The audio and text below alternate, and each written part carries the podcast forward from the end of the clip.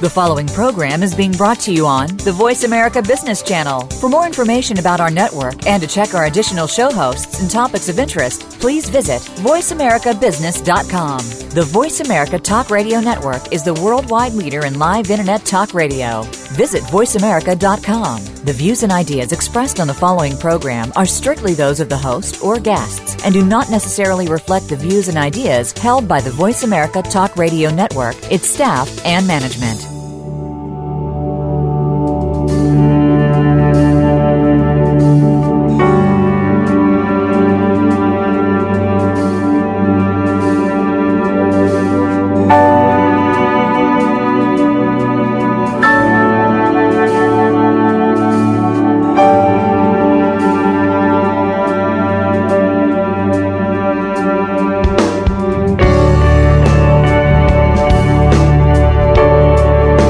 Guest today founded the Wild Dolphin Project to study free ranging Atlantic spotted dolphins in their world, on their terms. The organization was created as a research project in 1985, incorporated in 1988 in California, and then in 1990 in the state of Florida. It was created to provide a broad funding vehicle for long-term field work with dolphins. It's a scientific research organization that studies and reports on a specific pod of free-ranging Atlantic spotted dolphins. Objectives of this long-term, non-invasive field research are to gather information on the natural history of all of these dolphins, including behaviors, social structure, communication, and habitat, and to report what we have learned to the scientific community and the general public. She's also working in the research faculty at Florida Atlantic University, Department of Biological Sciences, and Department of Psychology. I'm also joined by Pat O'Brien today, veteran investigative journalist, Denise Herzing, and Pat O'Brien. Welcome to the program. Thank you, David. Good to be with you. Dr. Herzing, could you give me a overview, please, of your current work? I see that you are a great author of many books and you are very much involved in research in the dolphin population. Could you tell our listeners whereabouts you are working today? Yes, of course. Well, my primary work has been in the Bahamas, which is due east of Florida. So I'm actually on the east coast of Florida. And for the last uh, 25 years, I've been working with two resident uh, communities of dolphins, Atlantic spotted dolphins and bottlenose dolphins. And the Bahamas is actually relatively pristine and non-impacted by humans, unlike what's happening in the Gulf of Mexico, of course, right now. Uh, my work has primarily been about long-term monitoring, uh, identifying individuals, tracking them through generations of their lives, and doing acoustic and behavior work underwater to really see what their lives are like underwater, how they communicate, and how they really get along in a healthy society in the wild. The Wild Dolphin Project uh, that you began around 1990, and, and I do see that one of your great heroes is uh, Jacques Cousteau. Uh, what are you attempting in the long term with this organization?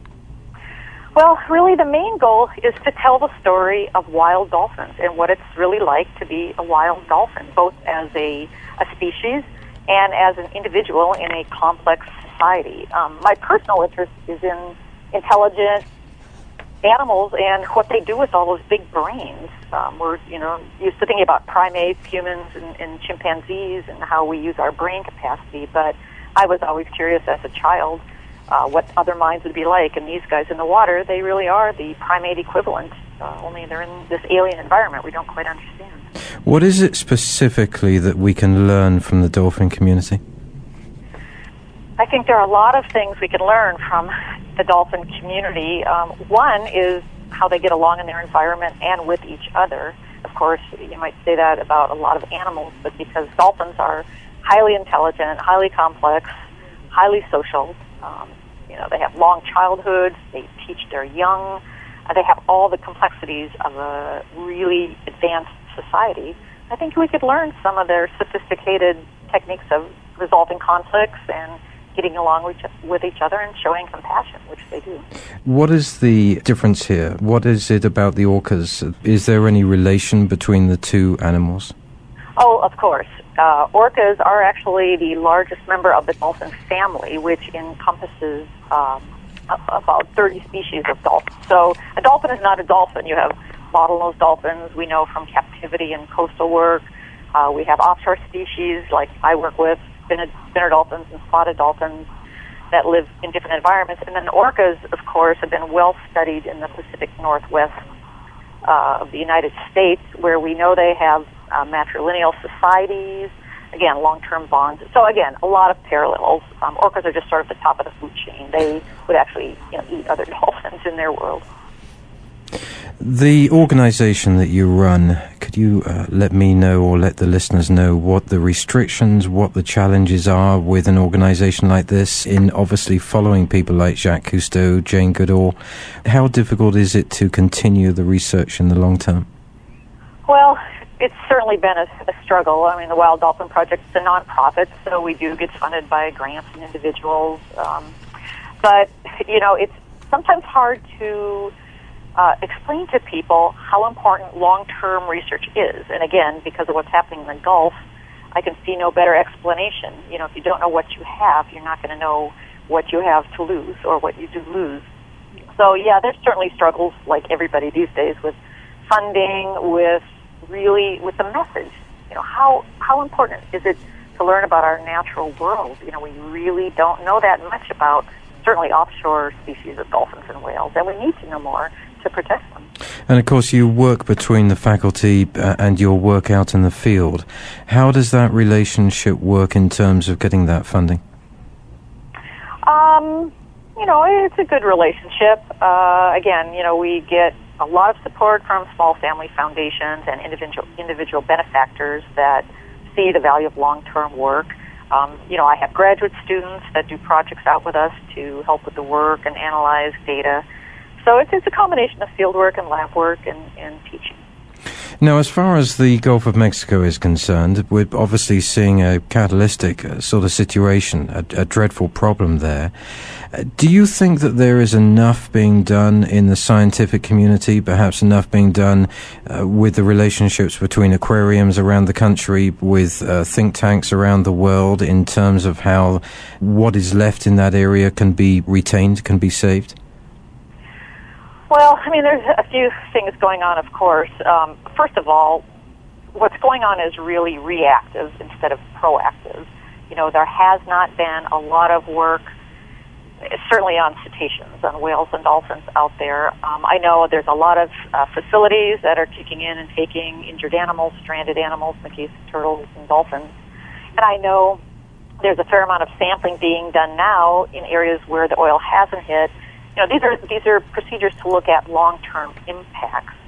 The shame of it is is that these things really should have been done as baseline work long ago, and that's one of our lessons, I think, in this is to really have it under our belts, so to speak, before we have these potential disasters on our doorstep. Now, in your view, what do you think are the potentials of this current situation in the Gulf on the patterns of dolphins? Is it likely that it could impact dolphins as far away as in the Atlantic?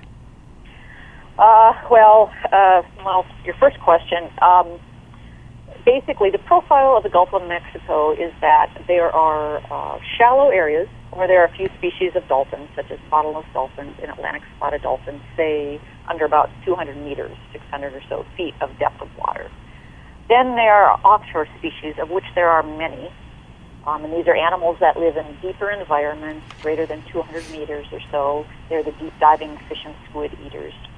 And what's happened in the Gulf basically is that we only see or have seen animals that have stranded as part of the fatalities. So there have been about 66 dolphins now, I think, that have stranded. And there are normal strandings, but certainly some have been linked to oil. Um, in my view, that's probably the tip of the iceberg. Uh, what the real shame is that offshore, there are probably tens or hundreds or maybe even thousands of animals that we are not witnessing as to their um, process in this oil spill. I know there have been there's been a little aerial footage by a few um, environmentalists out there documenting schools of dolphins swimming in the oil or a sperm whale in the oil. And they've reported very horrible things. Um, dolphins belly up already dead, dolphins struggling to breathe.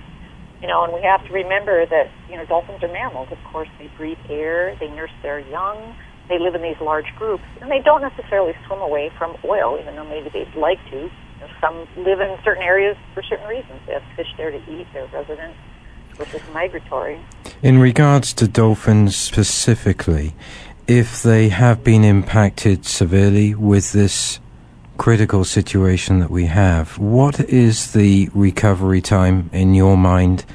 Not only in dolphins, but into the food chains in that area. Are we talking decades? Personally, I think we're talking a century. Um, as scary as that is to say, you know, there are short-term impacts and long-term impacts. Short-term impacts for specifically dolphins and probably many other um, marine life is acute. It's the dolphins and whales that are already dead from breathing toxic fumes. They've already sunk to the bottom. They're out of sight, out of mind. We'll never know what isn't there. Then there are the long-term impacts of food chain, and of course, you know, it affects people as well as animals. So we're talking about toxicity in fish and squid and, you know, plankton, all those things that are maybe the slow killers. You know, they're they're the toxins that are analogous to the ones already in our environment, like PCBs or DDT, that dolphins specifically accumulate in their blubber. You know, a lot of these compounds are lipophilic. You know, they go to fatty molecules, and so dolphins are sometimes little toxic waste zones. They've got so much toxin in their blubber. Have you, in this, been creating or developing models as to suggest what those long-term effects are? Perhaps looking at models that suggest timeframes or benchmarks on the oil in the Gulf reaching the Atlantic seaboard? Well, I know NOAA has done some modeling, um, although it hasn't happened yet, so that's been quite an off prediction. Um, you know, it's all a matter of if the oil gets in the Gulf, in the uh, loop current. And that loop current then would take potentially the oil, although it might be a bit dissipated, up the Gulf Stream. So it's quite dependent on weather and currents. I fully expect it to come around this coast. I don't know if it's going to get to the Bahamas where my long-term work is. Um, we're hoping it, it won't. Um, but between the dispersants and the oil itself, there's a lot of toxicity going on in the water column as well as the surface. So, you know, it's just kind of an unknown. Now, you're talking about toxicity. Are you talking a combination of the chemicals being used, this corrosive material, and the methane? Are they all so bad at this stage that they, in themselves, notwithstanding the oil, could have a huge impact? Yeah, I'm not sure about the methane, but certainly the dispersant itself is toxic and toxic mixed with oil, and you know it's regrettable we didn't find a less invasive destruction destructive dispersant to use because that really is going to you know, doubly, triply impact everything. Is the scientific community being given access to data from the Gulf and, and data to these models that are perhaps suggesting a time frame on, on how quickly not just the oil but this contamination of the food chain can reach the Atlantic seaboard and beyond? Well, my understanding is, is that some of the government scientists do have access because they're working closely with BP and, and uh, other groups. The sort of independent scientists, I think, have been a little restricted or they're required to sign uh, disclosures as to not release data on their own, which is a little disturbing when you're a scientist. You know, data is everything and you want to share it and understand and analyze it independently. So I think it's a little horrifying that things are being shut out both to the media and to scientists because again, you know, especially in these offshore areas where we apparently are restricted on many levels, it's a big concern. I'm going to turn to Pat O'Brien shortly here, but before I do, what are your own personal feelings about the way that this has been handled in the Gulf? Not only in terms of the dangers for people, but also for the food chains themselves, for that whole mass of ocean? Well, you know, I think it's a huge wake up call. You know, part of it's a political wake up call that we should be monitoring these agencies and corporations much closer. I mean, we have laws and we have plans, and they had plans, and something happened, and the fox is in the henhouse, so to speak. So we need to really enforce and monitor these things to prevent them in the future. Secondly, I think the government gave up a lot of control and options when they really re- let BP sort of handle it because you know it's our ocean and our environment that's being destroyed. So I think we need um, less less interaction between corporations and government and more real action that really uh, corrects the damage if we can. Do you think that this situation is going to likely change the world, Denise? Do you think that our whole way of thinking, our sense of consciousness, the way that business, the corporate mansion, as it were, operates?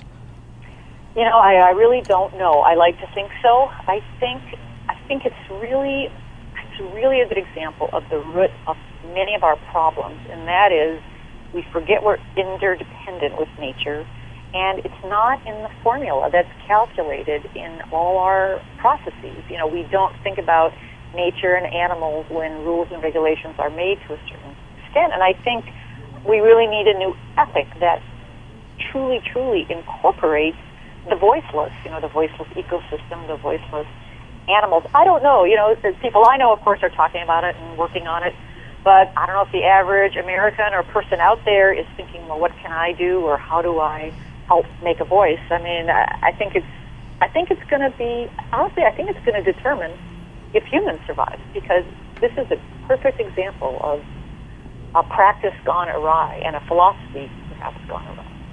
May I bring in Pat O'Brien? Pat, as a incredibly well versed um, investigative reporter, you have been following this situation now for over 90 days. What is it in hearing what Denise has to say in regards to the food chains and in regards to these beautiful mammals, the dolphins? What is it that we are missing now in that area? You're from Florida. What is it that people are not aware of and why? Well, again, I think, uh, David, one of the things is that the media has really dropped the ball on this. Um, and Dr. Herzing uh, kind of alluded to it a bit before. And I, I'd pose a question to her. Dr. Herzing, uh, do you feel that here in the state of Florida, we're getting news that gives us any kind of a, an awareness that there's a, a serious problem out there? No, I, I would say we hear a lot about the impacts on the pristine beaches and how it's going to make the beaches ugly, and of course the poor people there and, and jobs. But I think what is missing is the impact on the environment, part partly because of the shutout. You know, when you're a biologist like myself, that's what you're concerned about primarily. And I really think, I mean, everybody loves dolphins for the most part, and turtles, and you know, our marine environment, of course, in Florida is hugely important on many levels. And I think people would be aghast if they really knew the consequences of what's going on out there. What about in your area there, Pat? You have some pretty distinctive aquariums. Are they business as usual? Is business in general uh, working as if there are no real effect in that ocean next door to your state? Well, I, again, there's. Uh, I know that there's a lot of activity as we called a number of different uh, marine uh, research uh, people to see that there is there is activity. They're aware that um, they're aware pretty much that this Corexit product, when mixed with the oil, is extremely uh, poisonous, and there's a huge concern about that. Um, but I do not feel that we're getting any kind of awareness uh, regarding you know the state. Um, I've uh, employed our I've employed our, our um, Charlie Crist, our governor, our our senators to stand up and uh, try to stop this Corexit product from being used. It's it's not. It's still being used, and it is just causing even more damage by the day and um, the the media is is just absolutely oblivious to what the potential of this could be if a hurricane comes up into the Gulf and, and were to surround the, the state of Florida. Um, it is it's I, coming out of the news business uh, from years ago, and and uh, I just I am absolutely appalled by the way they're handling the story as if uh, it's just a little oil spill out there. These are, if every four days we have an Exxon Valdez happening out there at this Deepwater Horizon. And not only that, but they're putting this, these chemicals in, and plus the methane. They're not even talking about the incredible amounts of methane that are going in uh, this uh, Gulf and that are literally sucking the life out of uh, so many animals that need oxygen. The the methane going into the water uh, depletes the oxygen. Uh, this is a, this is a, a proportion that I just in my my heart. I've swim with the dolphins. I was talking to Denise earlier today, and uh, when you when you swim with them and they tow you around and, and they look into your eyes and they they they have a way to play with you. These are brilliant animals. I think they're probably smarter than we are. Um, that they are they're animals that that run the oceans um, and they're their cousins, the whales. Uh, you know, nobody challenges them. They are they are king of our planet and and a monitor of our planet. And I'm uh, the reason why I wanted to see Dr. Herzing on today is to get a, a sense for what we are about to lose with with this this reckless um, uh, endangerment that uh, the government and BP has put us in. Let me just return to Dr. Herzing. In geographical terms, uh, I'm trying to, to get a picture of how the food chains that are infected can affect dolphins in the Atlantic and further afield. Uh, is there any timeline on that uh, in the way that they can in the long term be affected because of these materials, because of the food chain that is so infected? Well, again, it would probably depend on a lot of factors. It would depend on how dispersed the whole oil and chemicals are by the time they come around to this coast. It would depend on the species of dolphin and if they're migratory or resident. Uh, for example, migratory animals would probably depend on uh, food on the bottom, such as bottom fish and reef fish, or migratory animals are more likely to follow fish schools that migrate up and down the coast or that are in the Gulf Stream. So it really depends on what their food source is. I, I mean, there's no doubt it's going to be a major impact in my mind. Um, it's going to be slower because, again, by the time it gets to the East Coast, things will have dispersed, and we're probably going to see more long-term effects of toxic buildup in these animals and pockets of fish kills that might affect little local groups. But again, you know, speaking of what we have to lose, you know, we forget, you know, we might talk about a species and, oh, we're going to lose a community of animals, but when you're talking about dolphins, you're talking about individuals in a society. You know, everybody's got a brother, everybody's got a mother, some have grandkids. You know, they're complicated, sophisticated families that have generational knowledge. So it, it, it's really like a, a bit about interspecies genocide in some ways when you're talking about advanced animals. You know, they're top of the food chain also, which affects everything. But you're really talking about losing cultures of animals and individuals is there any possibility in the long term that you could see extinction in, in any of these animals? Um, you know, anything's possible. Most of the species in the Gulf of Mexico and along our coast are fa- fairly common in the ocean, so you might not lose the species per se, um, but you certainly could lose localized uh, communities and family groups. There's no doubt about that. Uh, what about the lifestyle of people in the Gulf now along these uh, shorelines of Louisiana, Florida, and other states that really rely on the fishing industry uh, as a way to make a living? Are there any dangers in your mind as to them continuing with that at the moment? Well, they they have a long road ahead. I mean, you know, human ecology is certainly affected by environmental uh, effects like are going on in the Gulf I mean, it's, it's a huge impact. I, I really don't know the recovery of, fish populations and shellfish. That's really going to be a nightmare on that coast. And, you know, it could very well be a nightmare in the Keys. You know, we haven't talked about the Keys, but uh, that's an incredibly shallow coral area that will be extremely affected uh, when things come around this coast. You know, uh, much more than deep water, even. And given that our listeners are worldwide, how far away at the moment, Pat O'Brien, would you say that the the concentration of oil is from the Keys area?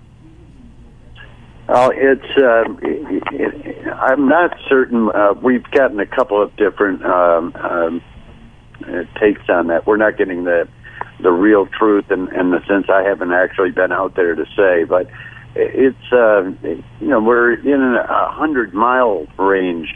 I mean, it actually has touched the shores of Florida, so um, for it to get down into the the loop, and it continues to move down the state of Florida daily. For it to get into the loop, with the loop current, which would bring it up the other side and send it out into, um, as we have had uh, uh, a number of experts say, to send it up the other side of the east coast of Florida uh, is not too far away. I, I'm from what projections I've heard. I, I just talked to um, uh, some of our guests that had been on with us uh, before. Uh, they're saying maybe 120 days it would be in the, the Keys at the most, and that a wind would bring it in even quicker. Um, uh, we're already seeing some oil spills that are actually north of the Keys up on Marathon Key. However, we don't know if that's the one, uh, whether that was towed by a ship that came up onto that um, shore or not. Uh, it it is indefinite uh, line. The Florida Loop goes over the Florida Keys, and then it will go up. It'll hit into Miami, Fort Lauderdale, West Palm Beach, uh, come back in again around Marathon, Cocoa Beach, up into Jacksonville, and as far as Wilmington, North Carolina, just naturally. That's without any kind of a, a wind. Those are projections that we've had from a number of different people. Uh, it will um, it will taint the beaches in, in a very significant way.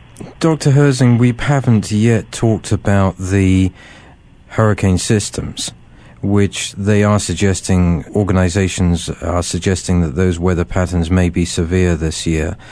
Once a hurricane hits the Gulf area, uh, notwithstanding whether they actually hit inland, what are those dangers then upon the food chains and the dolphins in that area?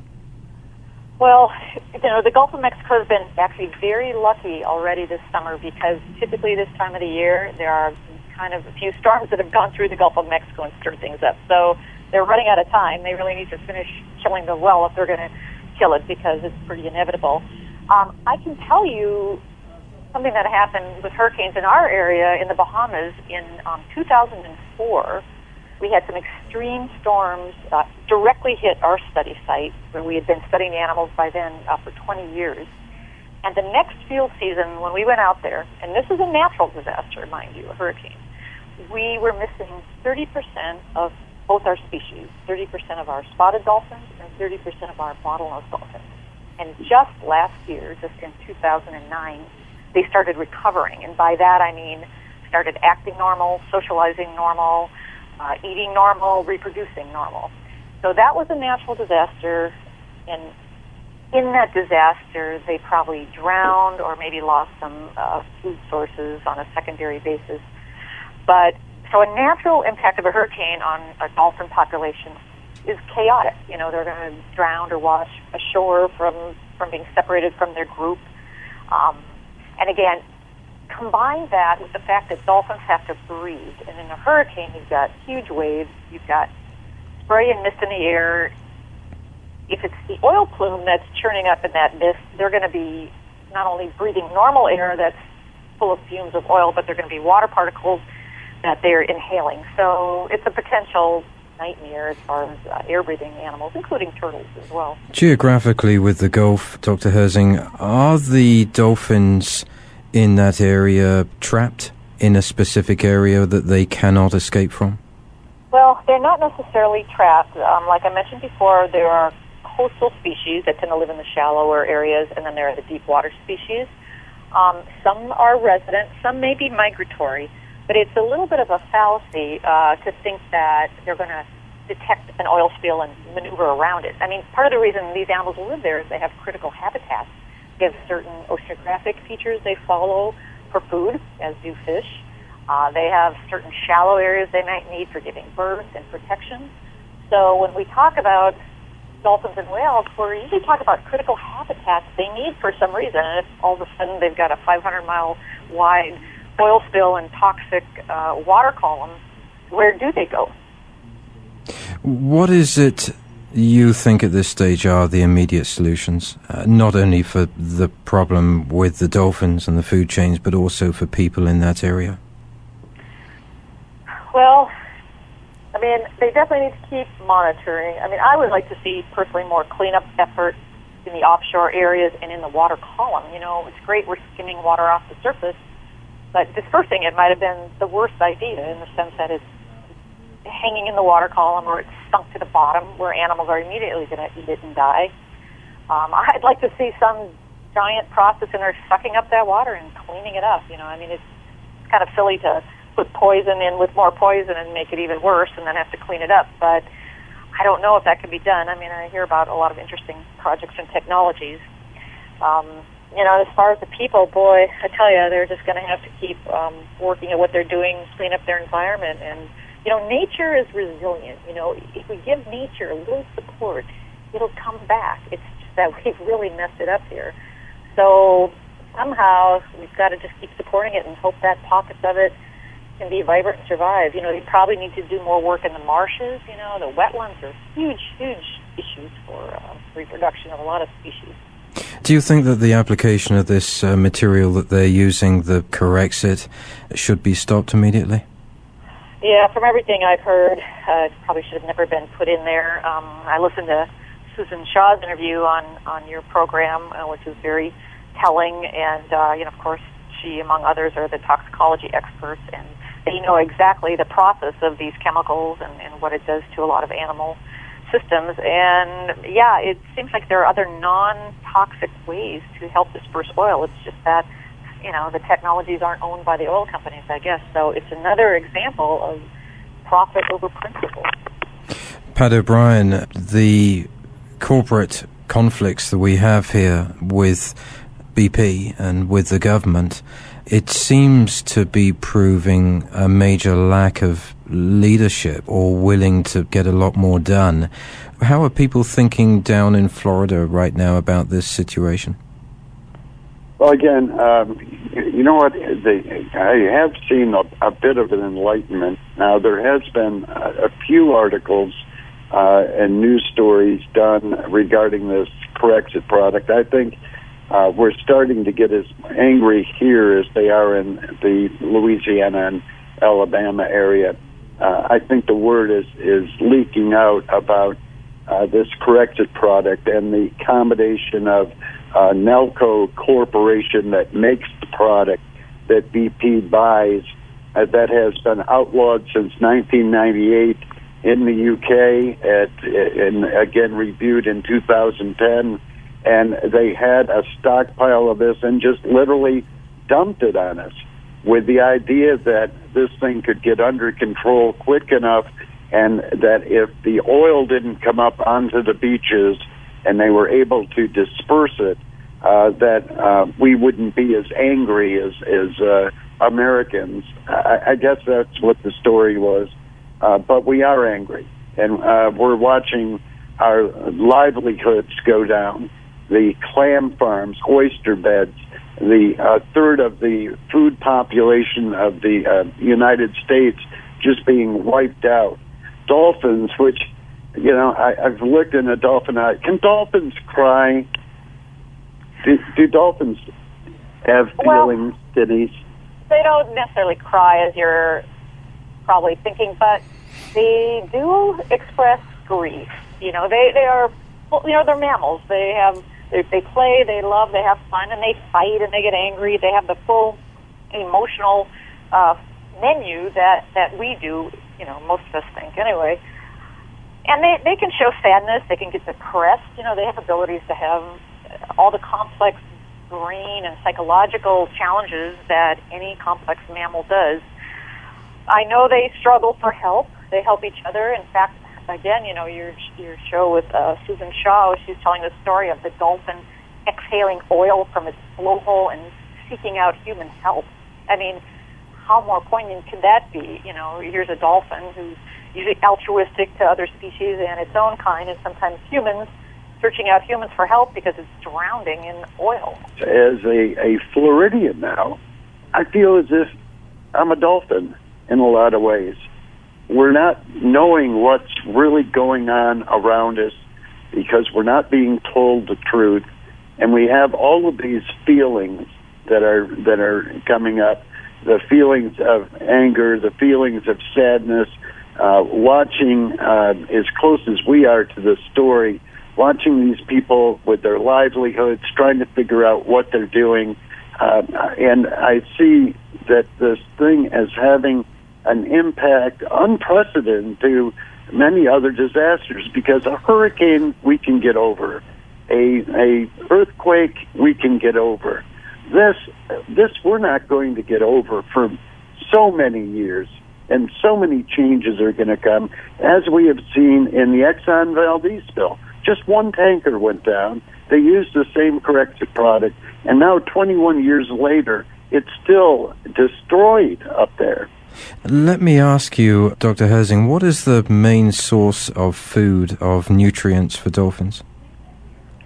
Uh, probably fish, fish and squid, depending on the species. So, if the food chains are going to be affected in that Florida loop, as, as Pat O'Brien had talked to, could it be that that's the way that dolphins in the Atlantic region could become affected as well? Oh, absolutely. That that would be the long term impact. They could potentially starve to death, or they could have plenty of fish to eat that are just toxic, and then the dolphins accumulate their toxicity in their system and pass it on to their young through milk, or just end up having depressed immune systems. Yeah, I mean that's definitely one of the probably given long term impacts of putting poison in your environment. Is it's going to come up the food chain. I was very interested by Pat O'Brien's expression of fear and grief there in human beings. This is obviously going to be shared in the dolphin community and, and any mammal in, in the sea. How does that work with dolphins, Dr. Herzing? Can they be very, very badly affected to the point where they cannot breed, they cannot continue as a species? Uh, of course. In fact, um, there's some evidence that that actually happened from the Exxon Valdez spill in uh, 89. Um, there were two populations of killer whales that were monitored uh, before the spill, actually, and then about 16 years after the spill. And both of them lost about 30 to 40 percent of those individuals, and they did not recover reproductively. Um, primarily because, again, they're mammals, they're slow reproducers, they might give birth every three to four years so if you wipe out 30% of the population, you're not going to have enough females of mature age to get pregnant, to give birth, so on and so on. So absolutely, there are points where a group will not recover because of their inability to reproduce.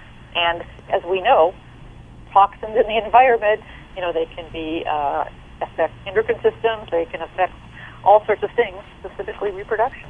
As a scientist, as a researcher, do you feel in some way a benefit by the fact that this situation occurred off the coastline of America and, and not somewhere else in the world where we did not have access through information or, or access of the, the critical nature of this disaster?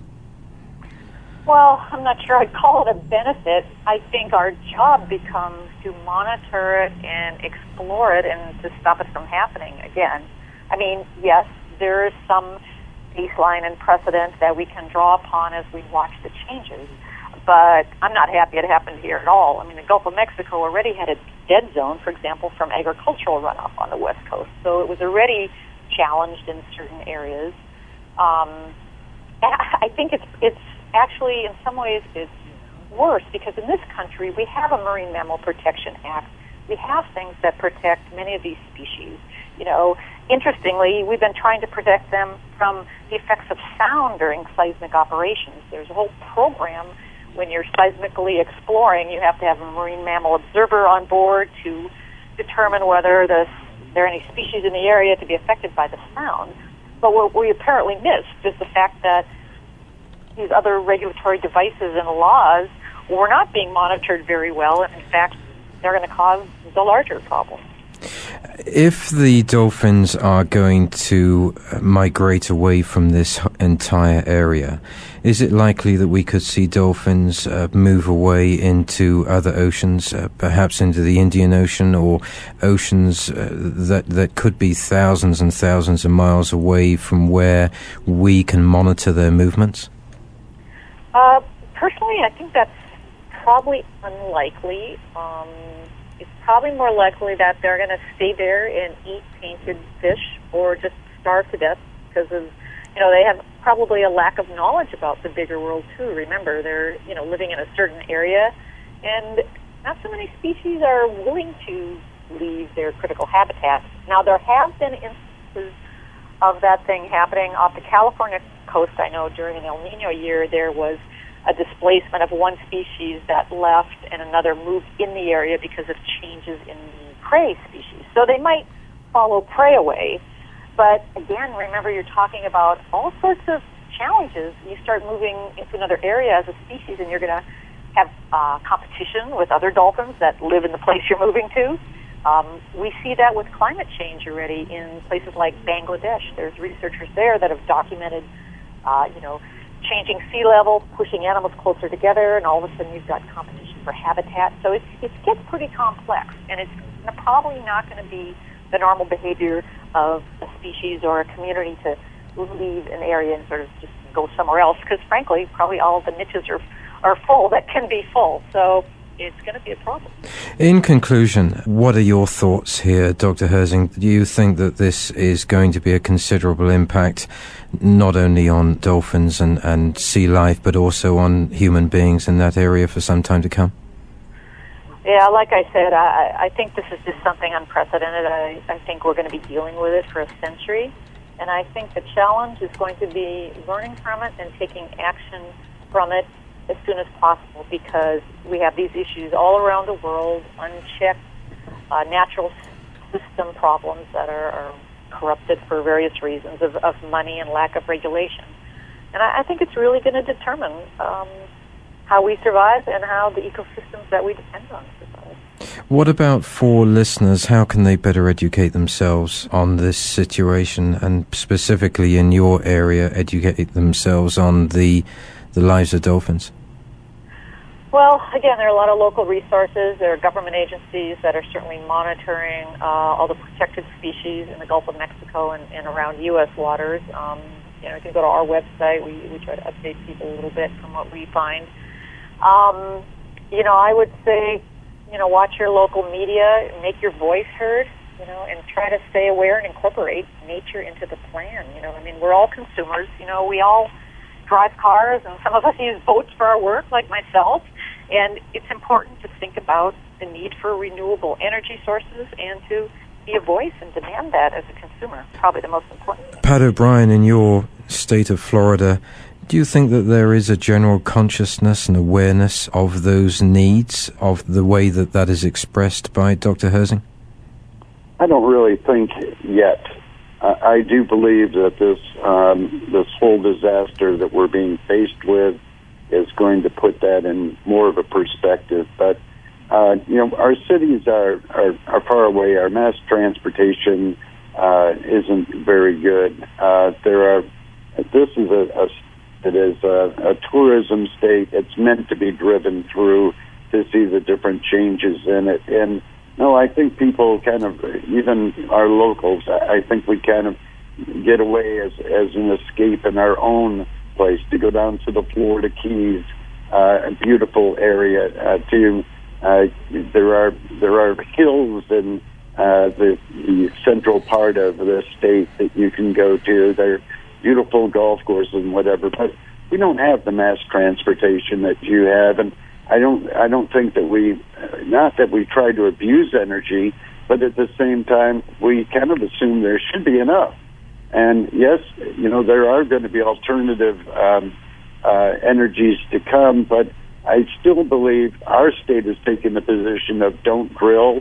I think that's an error. I think in uh, way Louisiana is where they know that there has to be a gap until that that renewable energy comes online in a significant way, that it's going to take petroleum in order to get us there. And I think we've got to balance those in the use. And I don't believe that we need to be going offshore to find it. I know there's plenty of oil here. They've even found caps, that, uh, wells that have been tapped in the Gulf that they know there is more oil there that they could be tapping into. The thing is, there is plenty of energy but we do have to go to renewable energy, but we have to get a way to get there. And I think that's the balance that we either swing too far left or too far right on, that there isn't enough balance to maybe even get us there. And this disaster is going to be um, a horrible impact to that whole scenario. Dr. Herzing, uh, what are your plans in the coming months? Are you going to be visiting that area and uh, sizing up the situation and what can be done for the dolphins? Well, actually, I'm in the, in the middle of my field season in the Bahamas right now, so we're monitoring out there and in the Gulf Stream as we go back and forth uh, from the east coast of Florida. So we'll be actually keeping uh, track on this area, and we are also trying to start. Well, we started last year actually some work off the Florida coast to document the species that are here. So we'll probably focus on both the Bahamas and the coast of Florida down to the Keys to try to document what species there are and where they are before the oil comes around the corner. What would be your final message, Dr. Herzing, for people listening to this program? Can we hope for a good outcome with this in your mind? Should we hope for a good outcome? Should we be optimistic in the long term for the sake of our children? I think we have to be optimistic for the sake of our children and for the planet's health, but I think we have to, we're going to, it's going to be a painful educational experience and it's going to require moving through the pain into action. And I think that's what's going to determine the end. Dr. Herzing and Pat O'Brien, thank you for joining the program today. I do appreciate your participation and I do wish you well, Dr. Herzing, with your research work. Thank you very much.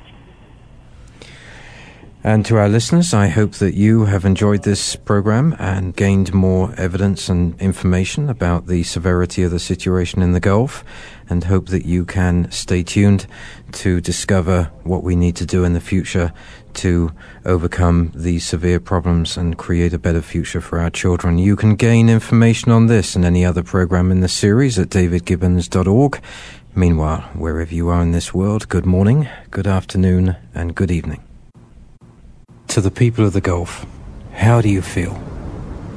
Pain and suffering? Pain for your children? You must feel heavy in heart as you watch this destruction take place. We can all share that together. There's no need for you to take the burden as those that live in that area. We must share that burden with you. We must give you our love. We must sing praise to you. And we must know that all of us together will once again return to those beautiful lands and walk along those beautiful coastlines and look out to sea and look upon nothing but gentleness, nothing but water, untarnished by man's hand. We will see all the animals in the sea, all the fish. They will return. They will return and we will enjoy them and we will be blessed by this ocean. So for now, be strong. And we shall be strong with you. Always. With you in our hearts. Inspired by you. Inspired by your strength. Inspired to know that you will never give up. And that your children, once again, will feel the beauty of that land we join you in heart and minds with love pouring out over you because you know and we know that one day this will all be a distant memory. Don't feel sad. Know that this is for a reason. It is a wake up call a wake up call to man's greed. A wake up call that we have to step up. We have to step up to change things, to change minds, to change people from doing these terrible deeds. We can do it together. So for now, while your pain exists, and your heart bleeds, and your children suffer, know that that will not be forever and not in vain. It was brought here for a reason, and we have been elected as those who will take care of our oceans and our coastlines and our lands. So for now, while the pain is heavy, we will endure. We will feel the sadness. We will feel the pain together. And one day, you and I and all of our children will run along those beaches, laughing and prancing with hot sand under our feet, again enjoying everything that God has given us in this wonderful world.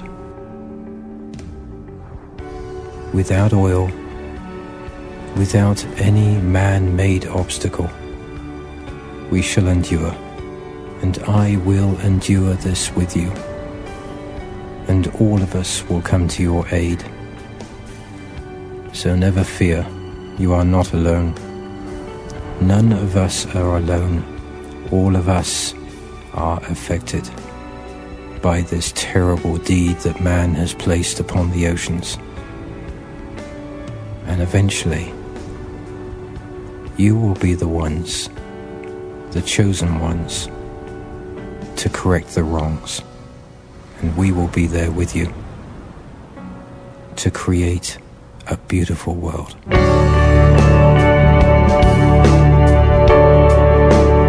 David Gibbons in Discussion welcomes listeners' comments and viewpoints at its blog at davidgibbons.org. This programming is supported by organizations and firms in the private and public sectors.